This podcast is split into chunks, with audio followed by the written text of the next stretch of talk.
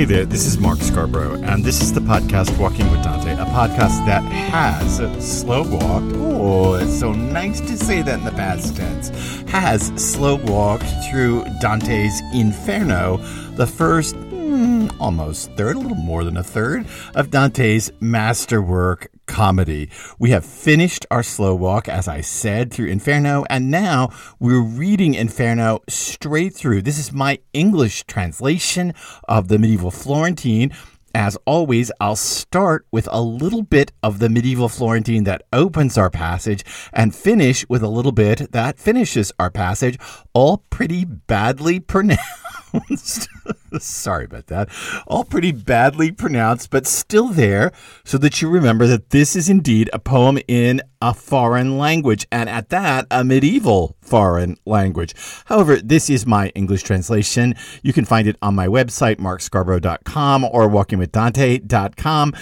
I wish you wouldn't. I wish you just sit back and listen to the passages, especially if you've been on the slow walk with us from the beginning, because the most important thing to know about Dante's comedy, the most important thing, I just can't, I, I feel like I need an italics button verbally. The most important thing to know is that it's a plot. Its genius lies in the fact that, despite all of the classical allusions, all of the highfalutin narrative pyrotechnics, all of the remakings of Ovid and Virgil, all the crazy theology and Dante's own heresies in that theology, at the core, it's still a story that hangs together.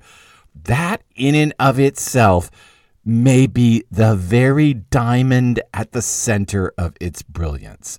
We're in Cantos 18 through 20 of Inferno.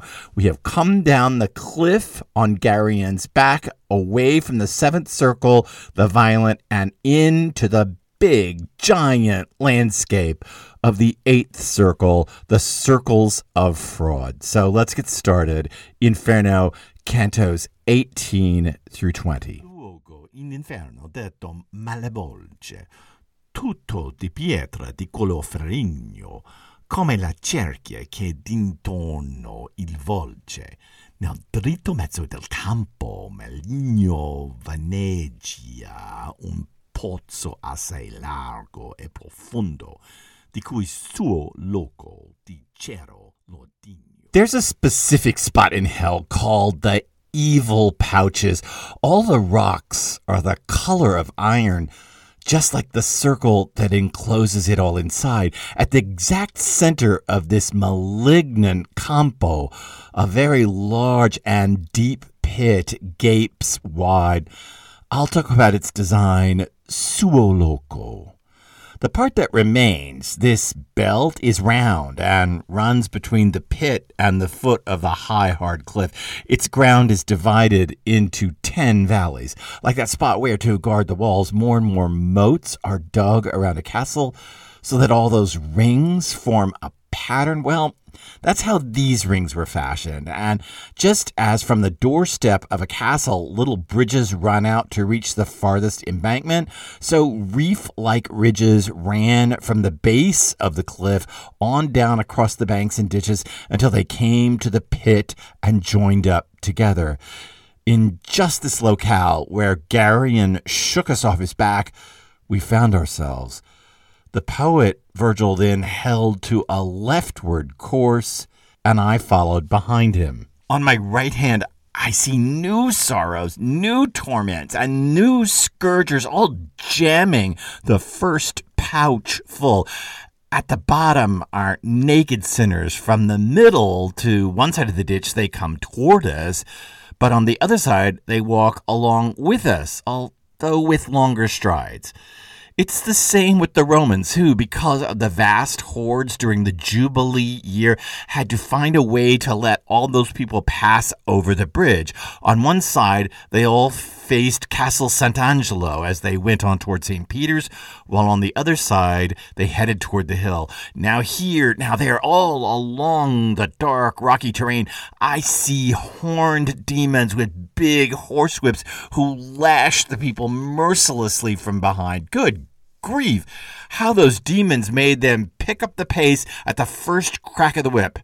Rest assured, nobody waited for a second strike, much less a third.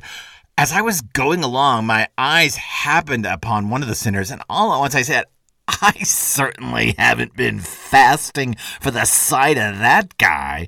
So I halted my footsteps to figure out his features, and my gentle guide stopped with me and even let me back up a bit. That horsewhipped one believed he could hide from me by lowering his face. Little good it did, because I said, You, with your eyes on the ground, assuming your features haven't been falsified in some way, you're Venedico Caccianamico. How come you're held down in this rank braze? And he said to me, I don't want to say anything, but your plain speech forces me to do so because it forces me to remember the lost old world. I was the guy who made Ghisolabella uh, submit to the will of the Marquis, no matter how the filthy story goes. And I'm not the only Bolognese wailing here. This place is crammed so full of us that not so many tongues have learned how to say sipa between Savena and Reno. And if you need any confirmation or truthfulness for all of this, just remember our money grubbing ways. As he was speaking, a demon struck him with his whip and said, Get on, pimp. There's no twat for you to mint into coins here. I caught up with my escort without too many more steps. We got to a reef like ridge that ran out from the bank. We climbed up this thing quite easily and turned to the right at its spine, thus leaving behind those who endlessly circled the pit. When we were at the point where the span yawns open to let the scourged ones pass below, my guide said, Stop a bit and let the sight of these ill born ones hold your attention. You haven't seen many of their faces yet, since they've been going the same way we have. From the old bridge, we watched the rank and file that now came toward us from the other side, scourged in the same way by the whips. My good master Virgil, without my having to ask a question, said to me, Look at that great one coming toward us. He doesn't seem to shed a tear despite the intense pain. He holds firm to such a regal aspect. That's Jason, whose courage and wits robbed the Colchians of the Golden Ram. He even stepped ashore on the island of Lemnos, where the bold, pitiless women put all their males to death. There, with all the gestures of love and with polished words, he deceived the all too young Hypsipyle, who had first worked her deception on all the other women. He left her pregnant and alone. His culpability condemns him to such torment, and thus too does Medea have her vendetta. Along with him go all those who practice deception like this. Let it suffice for you to know this first valley and those munched in its maw. We now come to the spot where the narrow alley intersected with the second embankment, which forms the base of yet another bridge. From that spot, we heard people who were moaning in the next pouch, blubbering with their snouts and thwacking themselves with their flat palms. The walls of this pouch were crusted with moldy crap, rising in vapors from down below, clinging to it and causing a full on brawl against our eyes and noses. The bottom proved so impenetrable to our sight until we climbed up to the hump of the arch where the bridge reaches its apex.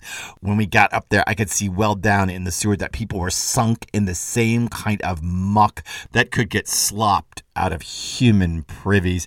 And while I intently cast my gaze down there, I saw a guy whose head was so slimed with shit that I couldn't tell if he were laity or clergy. He screamed at me, Why do you seem so hungry to look at me rather than at the rest of these bastards? And I said to him, Because if I remember you correctly, I've seen you before back when your hair was dry. You were Alessio Interminei of Lucca. That's why I stared at you more than the rest. He beat his pumpkin head and came back with, All my flatteries sunk me down here because my tongue never tired of them. Then my leader Virgil said to me, Stick out your head a little farther in that direction so that you can get a better look at the features of that disgusting, disheveled slut, scratching herself with her shit filled fingernails, now squatting down, now standing up on her feet. That's Thais, the whore. Her lover asked her, Have I gained your favor? And she said, Enough to be a marvel.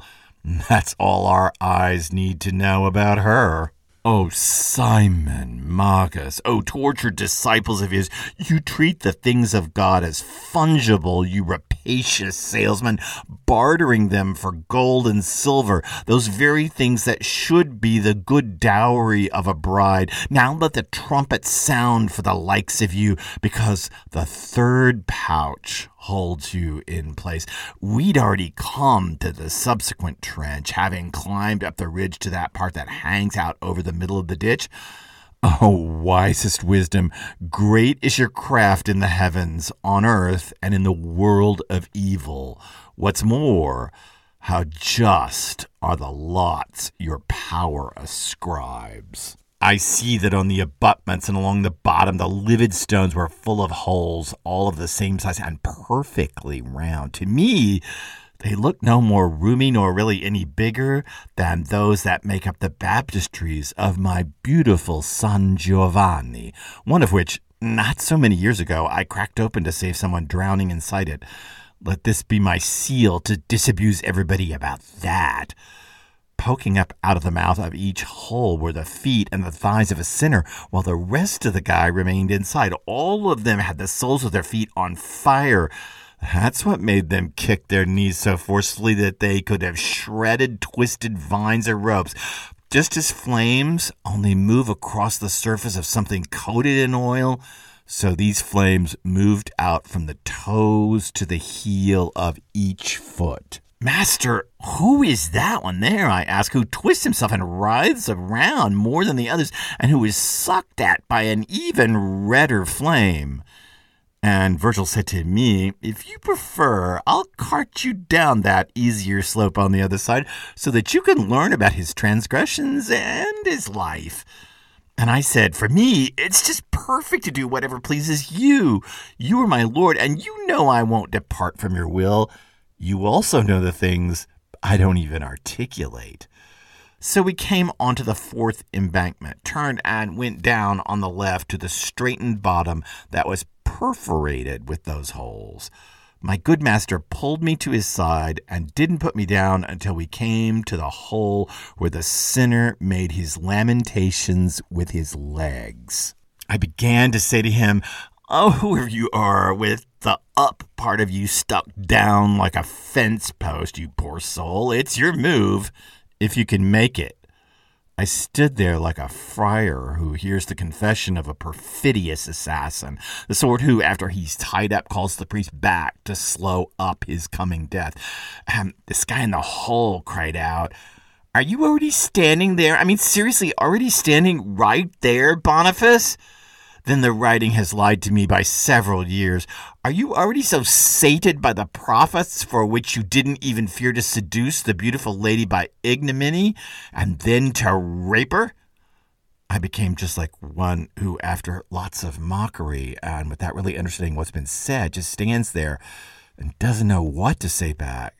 So Virgil said, Tell him straight off, I'm not the one, not the one you believe I am. And I thus replied, as I'd been told to do. At that, the spirit's feet both started to kick around, then sighing, and in a voice laced with tears, he said, Well, then what do you want from me? If you want to know my name so badly that you clambered down that bank for it, you should know that I was once robed in the great mantle and truly was the son of the she bear. I was so greedy to promote my cubs that I lined my pockets just as I fill up this hole. Down under my head are crushed the others who before me made their living on simony, all squashed into the fissures in this rock. I'll get pushed down there when the one comes who I believed you to be, when I made my abrupt interrogation. But the time I have already cooked my feet and been suspended upside down like this is already longer than he'll be planted with his reddened feet. For after him will come from out of the west a shepherd who thinks he's above the law, whose deeds are even fouler and so fit to be a lid over him and me.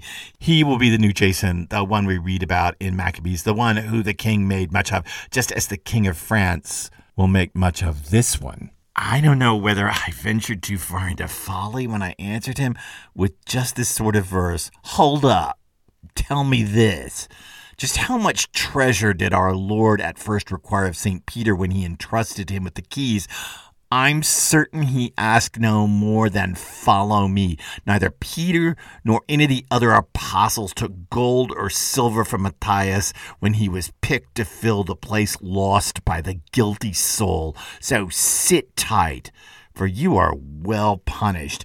Keep watch over the ill gotten gains that made you so very brave up against Charles.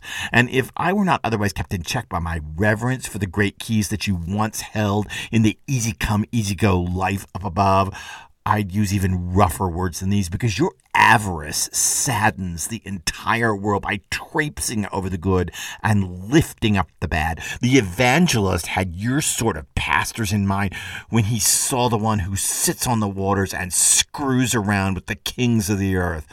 The woman who was born with seven heads and who got her power from the ten horns as long as her virtue pleased her groom. You have made a god of silver and gold.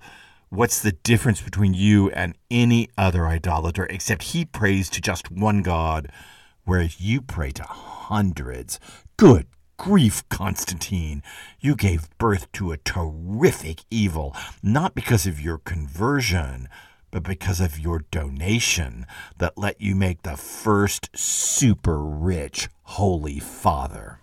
The whole time I sang these notes to him, whether he was chomped by anger or conscience, he kicked out both his feet as hard as he could. I truly believe my leader was pleased with me because he gave me a look with such contented lips when he heard the sound of the true words so expressed. Because of that, he wrapped both of his arms around me, and when he lifted me tight against his chest, he went back up the path he'd come down. He didn't wear out from holding me so close, so that he took me up to the summit of the arch that traverses from the fourth to the fifth dike. Here he carefully set down his burden, so gently because of the steep rough ridge that would have made a hard road even for goats. And there a new valley opened in front of me. I've got to fashion verses for this new pain, and so give material substance to the 20th canto of this canticle, which is all about those who are submerged. At this point, I was as ready as ever to look down into the naked depths, which were bathed with the tears of bitter suffering. I saw people coming along around the valley's curve silently and slowly at the pace that slow processions make in our world. As I bent my gaze on down their bodies, each seemed weirdly contorted between their chins and the tops of their torsos. Their faces were twisted around to the back so that they were forced to go along backwards since they were denied the sight of what's ahead. It could be that sometimes a guy with palsy knots himself up all over like this, but I haven't seen it, nor even believe it's possible. So that God may let you, reader, gather fruit by reading this. Think, if you can, how I could have kept my face dry when I saw our human image so contorted that the tears from their eyes ran down to bathe their ass cracks. Why, indeed, I did cry, leaning against one of the stones of the hard ridge, which is why my escort said to me, are you still just another fool among so many? In this place, pity is still alive and well when it is dead as a doornail.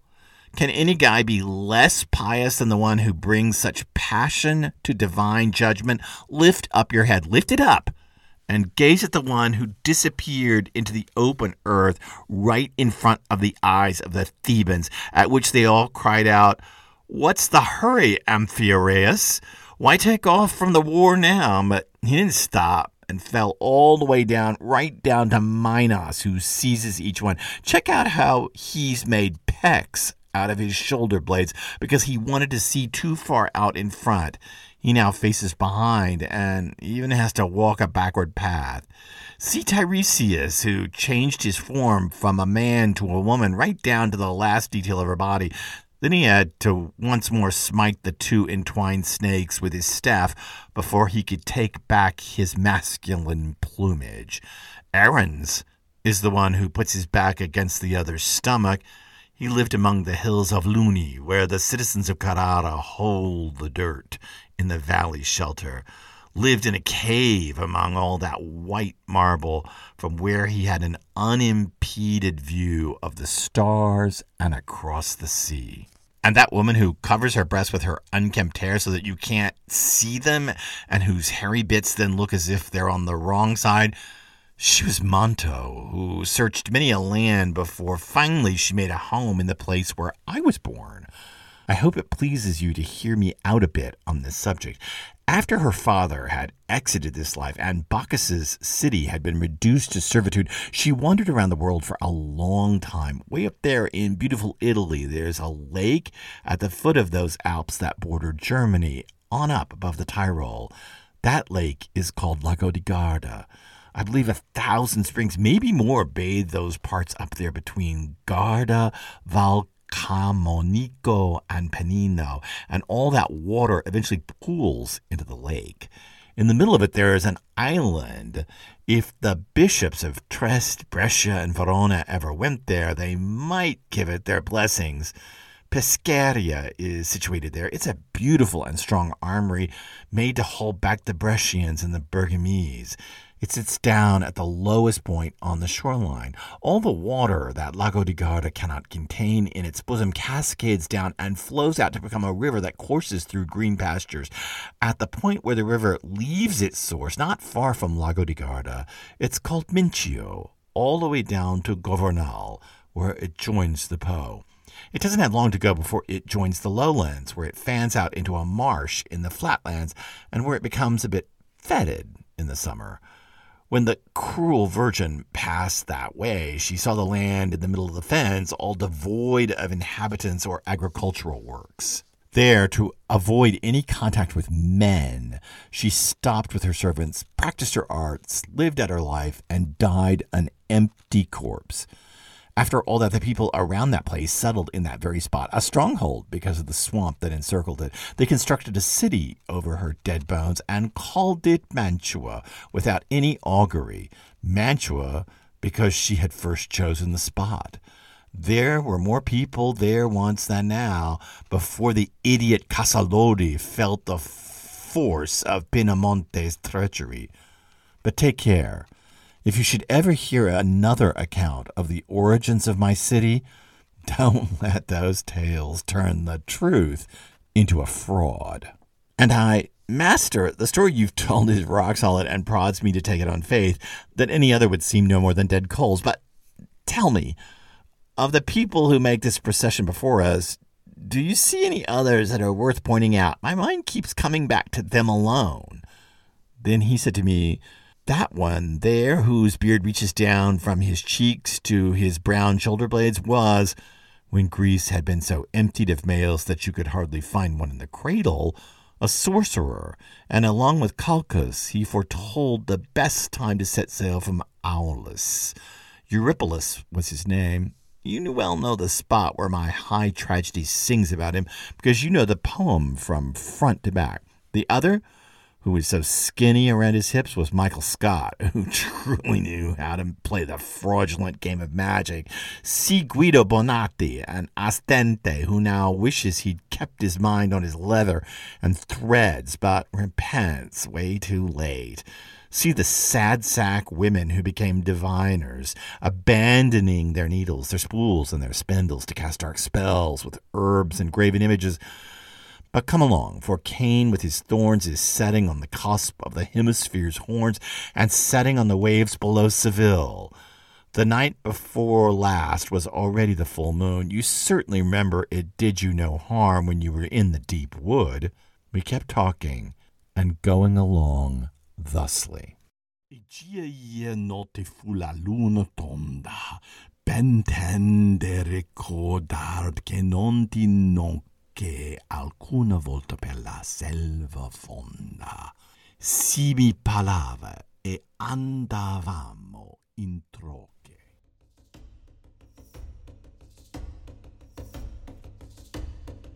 Cantos 18 through 20, all the way down from those hideous whipped souls in the first pouch to the diviners, the fortune tellers that we just passed beyond with the great list of them and Virgil's story of Manto, which corrects the story he gives in his own epic, the Aeneid.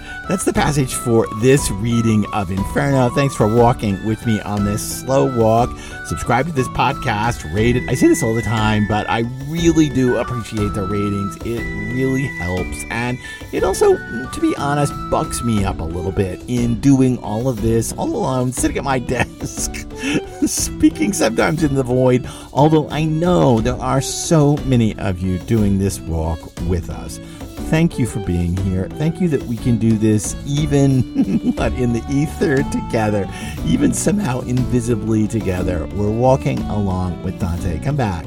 Next time we're reading on down through the bad pouches, the evil pouches, the Malebolge, on down into the next pits on the next episode of Walking with Dante. I'm Mark Scarborough, and I'll see you then.